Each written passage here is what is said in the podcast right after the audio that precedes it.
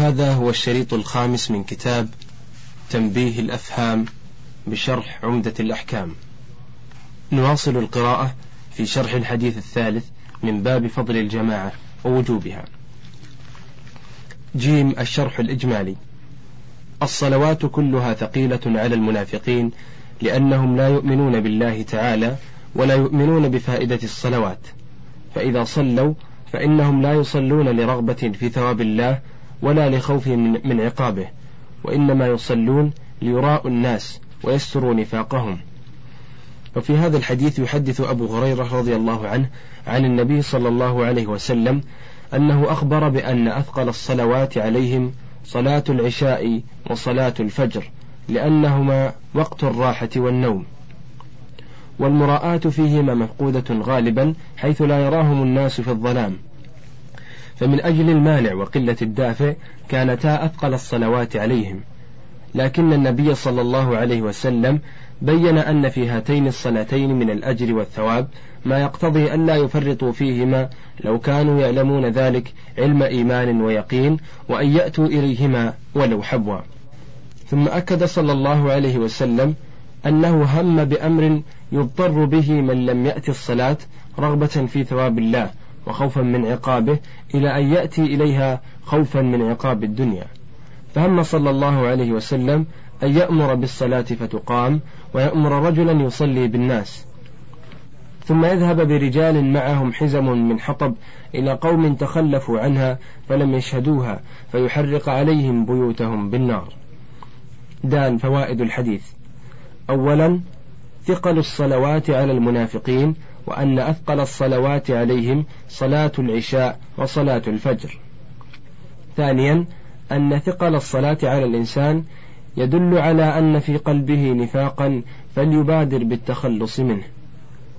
ثالثا عظم الثواب في صلاة العشاء والفجر مع الجماعة وأنهما جديرتان بالإتيان إليهما ولو حبوا.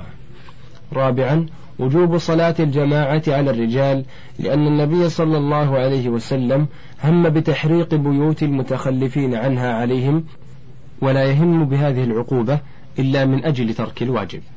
الحديث الرابع عن عبد الله بن عمر رضي الله عنهما أن النبي صلى الله عليه وسلم قال: إذا استأذنت أحدكم امرأته إلى المسجد فلا يمنعها.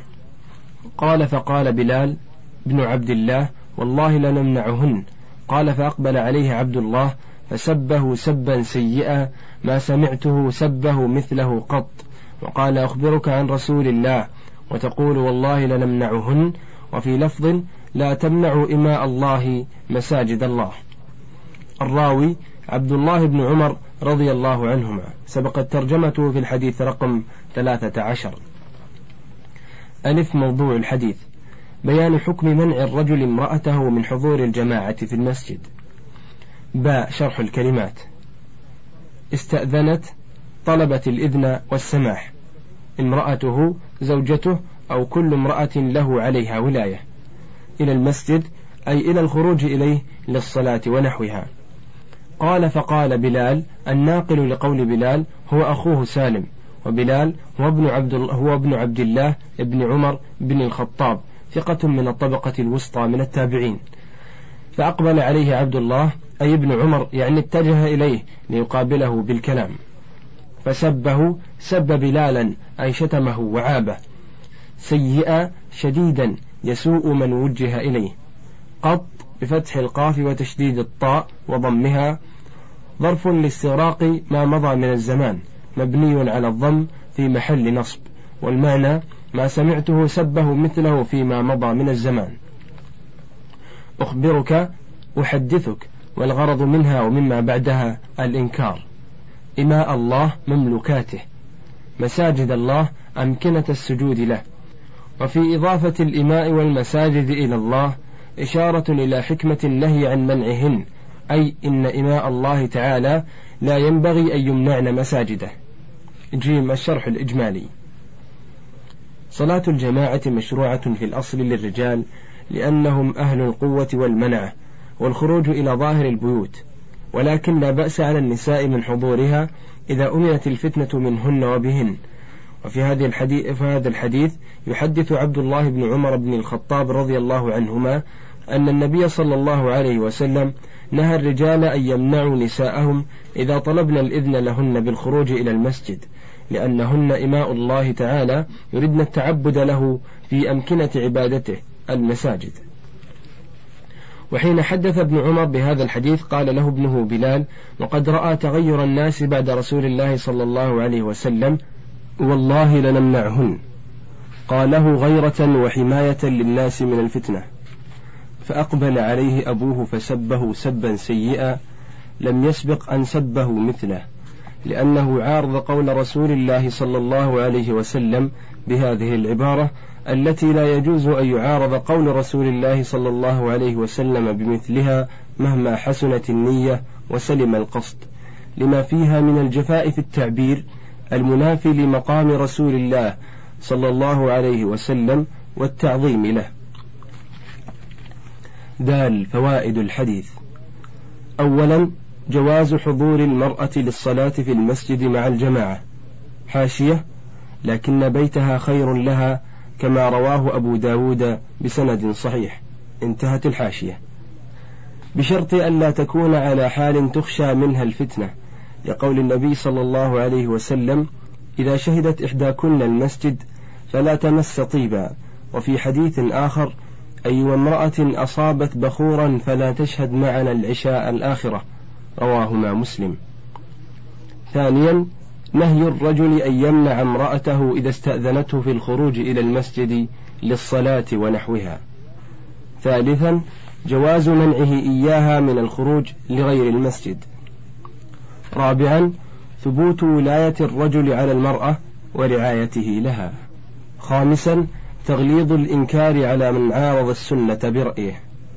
سادسا غيرة عبد الله بن عمر رضي الله عنهما وشدة تعظيمه لقول النبي صلى الله عليه وسلم. الحديث الخامس.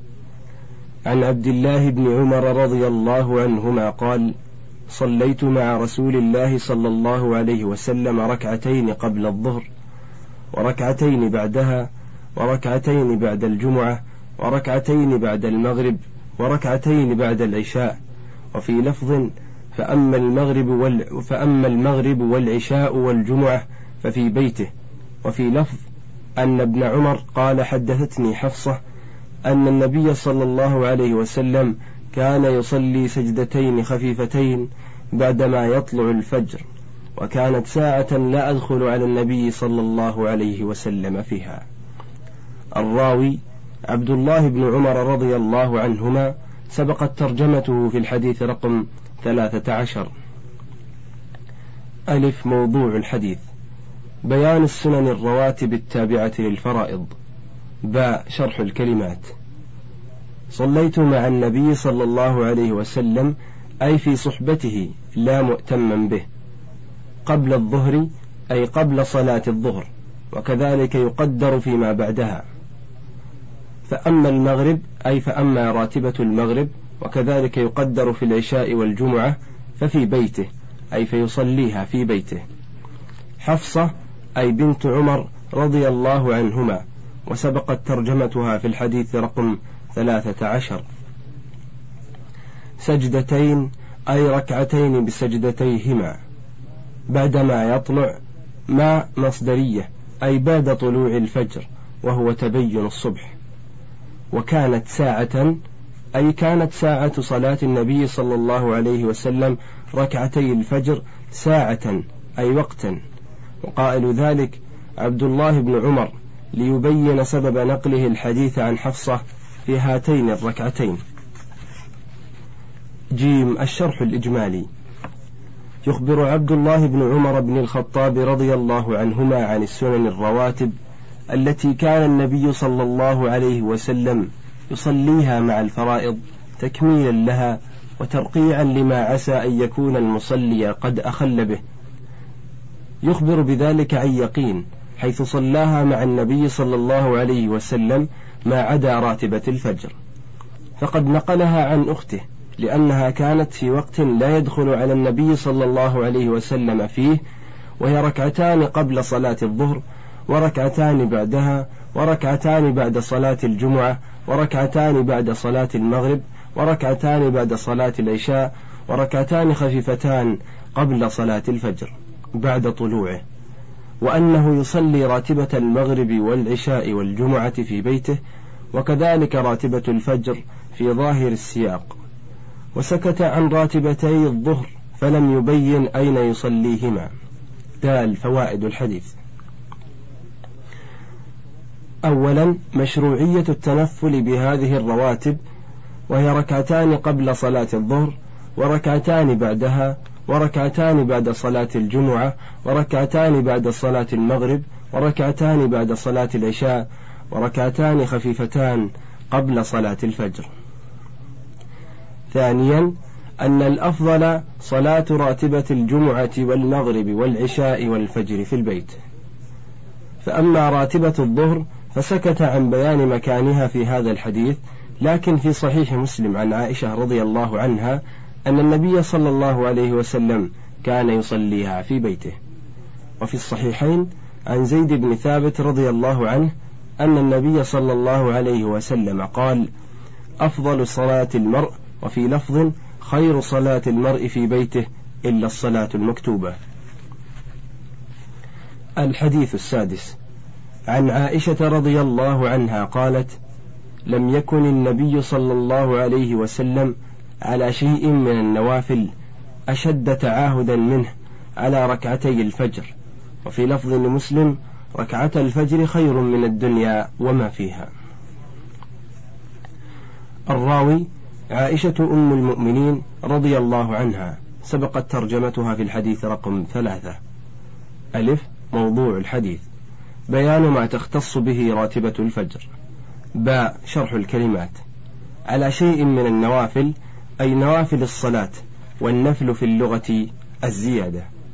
وفي الشرع ما سوى الفرائض من الطاعات والمراد هنا الرواتب التابعة للفرائض. أشد تعاهدا أقوى محافظة. على ركعتي الفجر أي راتبتها لأن الفريضة ليست من النوافل. خير من الدنيا أكثر غنيمة من كل شيء قبل يوم القيامة. وما فيها ما في الدنيا من المال والأهل والبنين وغيرها من زينة الدنيا وزهرتها. جيم الشرح الإجمالي.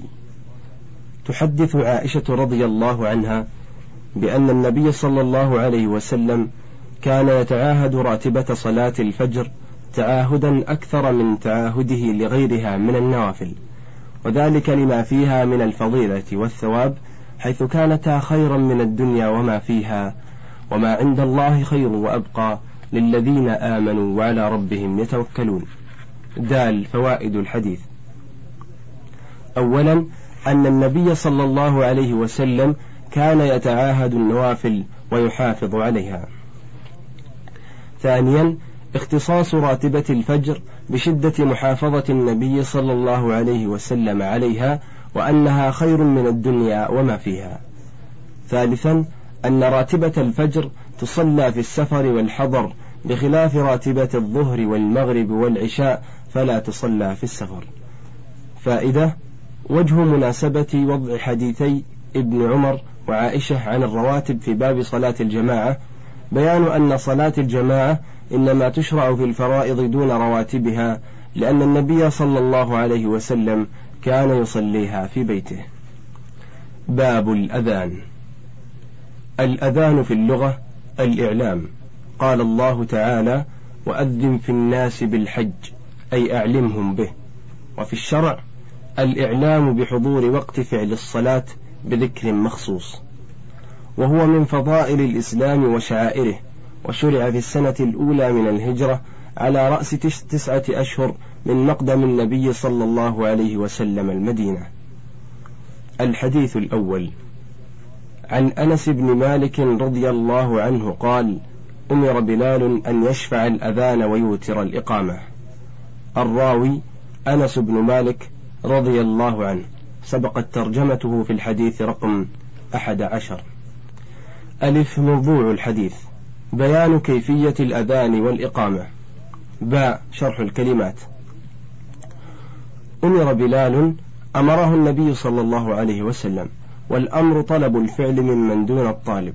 وبلال هو ابن رباح الحبشي أسلم بمكة قديما وأظهر إسلامه وعذب عليه حتى كان أمية بن خلف إذا حميت الظهيرة طرحه في بطحاء مكة على ظهره وألقى على صدره صخرة عظيمة ليرجع عن الإسلام ويعبد اللات والعزى وهو يقول أحد أحد. حتى مر به أبو بكر رضي الله عنه وهم يعذبونه فاشتراه وأعتقه. وكان عمر يقول سيدنا أعتق سيدنا.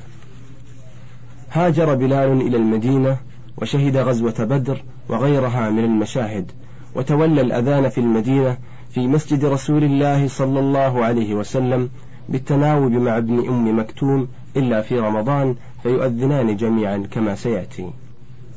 وترك الأذان بعد موت النبي صلى الله عليه وسلم. خرج إلى الشام مجاهدا وتوفي فيها سنة عشرين من الهجرة. يشفع الأذان أي أكثر الأذان يجعله شفعا بأن يكرر الجمل, الجمل تكرارا زوجيا. يوتر الإقامة أي أكثرها يجعلها وترا بأن تكون الجمل فردية. جيم الشرح الإجمالي. يخبر أنس بن مالك رضي الله عنه أن النبي صلى الله عليه وسلم أمر أحد مؤذنيه بلال بن رباح رضي الله عنه أن يجعل الأذان شفعا أي يكرر جمله تكرارا زوجيا. والمراد أكثر الأذان لأن آخر جملة لا إله إلا الله مرة ليختم بالتوحيد على وتر. وأما الإقامة فأمره أن يجعلها وترا لا يكرر جملها والمراد ما عدا التكبير. وقد قامت الصلاة فإنها الشفع كما في حديث آخر. وذلك لأن الأذان للبعيدين فكان من الحكمة تكراره ليتحقق سماعهم بخلاف الإقامة. دال فوائد الحديث. أولا أن المشروع في الأذان أن يكون أكثره شفعا ليتحقق سماع البعيدين. ثانيا أن المشروع في الإقامة أن يكون أكثرها وترا لأن الحاضرين في الأصل ولغيرهم في التبعية. ثالثا الحكمة في التشريع الإسلامي. الحديث الثاني. عن أبي جحيفة وهب بن عبد الله السوائي قال أتيت النبي صلى الله عليه وسلم وهو في قبة له حمراء من أدم. قال فخرج بلال بوضوء فمن ناضح ونائل. قال فخرج النبي صلى الله عليه وسلم وعليه حلة حمراء كأني أنظر إلى بياض ساقيه. قال فتوضأ وأذن بلال فجعلت أتتبع فاه ها هنا وها هنا يقول يمينا وشمالا حي على الصلاة حي على الفلاح. ثم ركزت له عنزة فتقدم وصلى ركعتين ثم لم يزل يصلي ركعتين حتى رجع إلى المدينة. الراوي أبو جحيفة وهب بن عبد الله السوائي رضي الله عنه. قدم صغيرا على النبي صلى الله عليه وسلم في آخر عمره وحفظ عنه وقد قيل إنه لم يبلغ الحلم حين توفي النبي صلى الله عليه وسلم. صحب عليا رضي الله عنه وجعله على بيت المال في الكوفة وكان يسميه وهب الخير. توفي في الكوفة سنة أربع وستين. ألف موضوع الحديث متعدد والمناسب للباب بيان حكم الالتفات في الأذان وموضعه. باء شرح الكلمات. أتيت النبي صلى الله عليه وسلم جئت إليه وكان ذلك في حجة الوداع والنبي صلى الله عليه وسلم نازل في الأبطح بمكة وهو في قبة له أي خيمة مستديرة والجملة حال عن النبي صلى الله عليه وسلم من أدم بوزن قلم ومفرده أديم وهو الجلد المدبوغ. قال أي أبو جحيفة بلال سبقت ترجمته في الحديث رقم واحد وستين بوضوء بفتح الواو الماء الذي يتوضأ به فمن ناضح آخذ قليلا ينضحه نضحا على أعضاء وضوئه. ونائل آخذ كثيرا يغسل به أعضاء وضوئه غسلا. وقيل الناضح من نضح على غيره بعد كفايته. والنائل من أخذ كفايته فقط. وعلى كل فالمعنى أن من الناس من أخذ قليلا ومنهم من أخذ أكثر. فخرج النبي صلى الله عليه وسلم أي من القبة التي كان فيها حلة بضم الحاء كل لباس من ثوبين كإزار ورداء حمراء مخططة بخطوط حمر. كأني أنظر أبصر وأشاهد. بياض ساقيه لونهما الأبيض وإنما وضح بياضهما من أجل الحمرة التي في الحلة وكان قد كشف عنهما. ومعنى الجملة كأنه الآن أمامي أشاهد بياض ساقيه والغرض منها بيان استحضاره للقصة. فتوضأ أي النبي صلى الله عليه وسلم.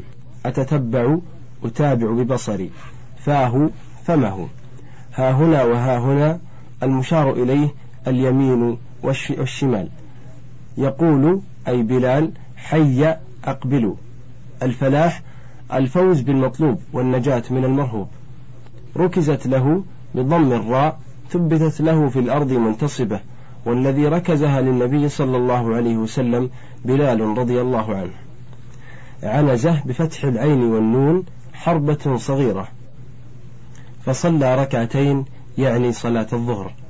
لم يزل يصلي ركعتين استمر يصلي ركعتين يعني في الصلاة الرباعية وهي الظهر والعصر والعشاء. جيم الشرح الإجمالي.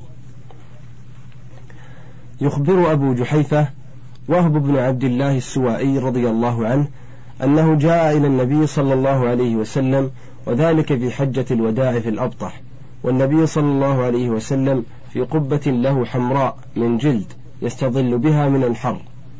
فخرج بلال رضي الله عنه بماء للوضوء فجعل الناس يأخذون منه ما بين ناضح ونائل يتوضؤون.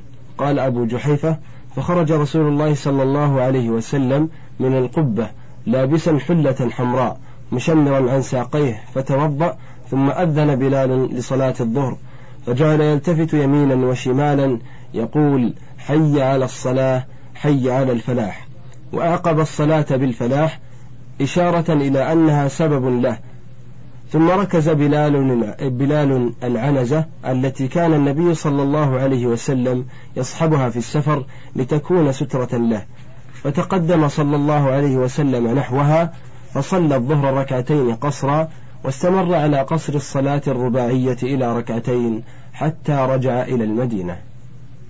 دال فوائد الحديث. أولا تواضع النبي صلى الله عليه وسلم حيث كان مخيمه تلك القبة الصغيرة من الجلود. ثانيا توزيع ماء الوضوء بين الناس. ثالثا جواز لبس الحلة الحمراء. رابعا جواز تشمير الرجل ثوبه عن ساقيه لا سيما في السفر. خامسا أن الساقين ليس من العورة. سادسا مشروعية الأذان في السفر. سابعا مشروعية الالتفات يمينا وشمالا في الحيعلتين. ثامنا مشروعية الصلاة إلى السترة وأن الأولى وأن الأولى ركزها إذا كانت حربة أو شبهها. تاسعا أن المسافر يقصر الصلاة الرباعية إلى ركعتين حتى يرجع إلى بلده وإن طال سفره. عاشرا أن المسافر يقصر وإن كان في بلد تزوج فيه أو استوطنه سابقا. الحديث الثاني. عن عبد الله بن عمر رضي الله عنهما عن رسول الله صلى الله عليه وسلم أنه قال: إن بلالا يؤذن بليل فكلوا واشربوا حتى تسمعوا أذان ابن أم مكتوم. الراوي عبد الله بن عمر بن الخطاب رضي الله عنهما. سبقت ترجمته في الحديث رقم ثلاثة عشر. ألف موضوع الحديث. بيان حكم الأذان قبل الفجر. باء شرح الكلمات. إن بلالا سبقت ترجمته في الحديث رقم واحد وستين. بليل الباء للظرفية أي في ليل لا في نهار لأنه قبل طلوع الفجر قريبا من طلوع الفجر. فكلوا واشربوا الأمر للإباحة والخطاب للصائمين.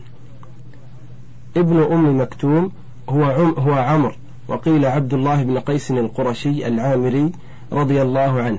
ابن خال خديجة أم المؤمنين رضي الله عنها. أسلم قديما وهاجر. وكان النبي صلى الله عليه وسلم يستخلفه على المدينة في عامة غزواته يصلي بالناس. حمل اللواء في القادسية فاستشهد فيها سنة أربع عشرة وقيل رجع إلى المدينة فمات فيها. جيم الشرح الإجمالي. كان النبي صلى الله عليه وسلم قد اتخذ للمسجد في المدينة مؤذنين بلالا وابن أم مكتوم. وكان يؤذنان للفجر أحدهما قبل طلوعه ليرجع القائم إلى السحور ويوقظ, ويوقظ النائم له والثاني بعد طلوعه. وفي هذا الحديث يخبر عبد الله بن عمر رضي الله عنهما أن النبي صلى الله عليه وسلم بين للناس حكم كل واحد من الأذانين بأن بلالا يؤذن بليل قبل طلوع الفجر فلا تمتنعوا أيها الصائمون بأذانه عن الأكل والشراب بل كلوا واشربوا حتى يؤذن ابن أم مكتوم. قال النبي صلى الله عليه وسلم فإن فإنه لا يؤذن حتى يطلع الفجر. وقال ابن أم وقال ابن عمر كان ابن أم مكتوم رجلا أعمى لا يؤذن حتى يقول له الناس أصبحت. دال فوائد الحديث. جواز الأذان قبل الفجر إذا كان ثم أذان بعده. ثانيا إخبار الناس بذلك إذا خيف أن يغتروا بالأذان الأول. ثالثا وجوب العمل بالأذان إذا كان المؤذن ثقة. رابعا جواز الأكل والشرب للصائم حتى يطلع الفجر. خامسا جواز نسبة الرجل إلى أمه إذا اشتهر, إذا اشتهر بذلك ولم يحصل به أذية عليه أو على أمه أو أبيه. الحديث الرابع. عن أبي سعيد الخدري رضي الله عنه قال قال رسول الله صلى الله عليه وسلم إذا سمعتم المؤذن فقولوا مثل ما يقول. الراوي أبو سعيد الخدري رضي الله عنه. سبقت ترجمته في الحديث رقم ثلاثة وخمسين. ألف موضوع الحديث. بيان حكم متابعة المؤذن بمثل ما يقول. باء شرح الكلمات. إذا سمعتم المؤذن أي صوت المؤذن بالأذان. مثل ما يقول أي مثل كل جملة يقولها. جيم الشرح الإجمالي. يحدث أبو سعيد الخدري رضي الله عنه أن النبي صلى الله عليه وسلم أمر من سمع المؤذن أن يقول مثل قوله وذلك من أجل أن يشمل أجر الأذان للمؤذنين ولمن سمعهم وتابعهم على أذانهم. وهذا من كمال الشريعة الإسلامية وشمولها والحمد لله رب العالمين. دال فوائد الحديث. أولا مشروعية متابعة المؤذن بكل ما يقول عند كل جملة إلا في حي على الصلاة حي على الفلاح. فيتابع بقول لا حول ولا قوة إلا بالله بدلا عنهما للحديث الوارد في ذلك في صحيح مسلم. ثانيا أنه لا يقول شيئا إذا شاهد المؤذن ولم يسمعه. ثالثا أنه يتابع المؤذن وإن تعدد المؤذنون. رابعا سعة فضل الله وكمال شريعته.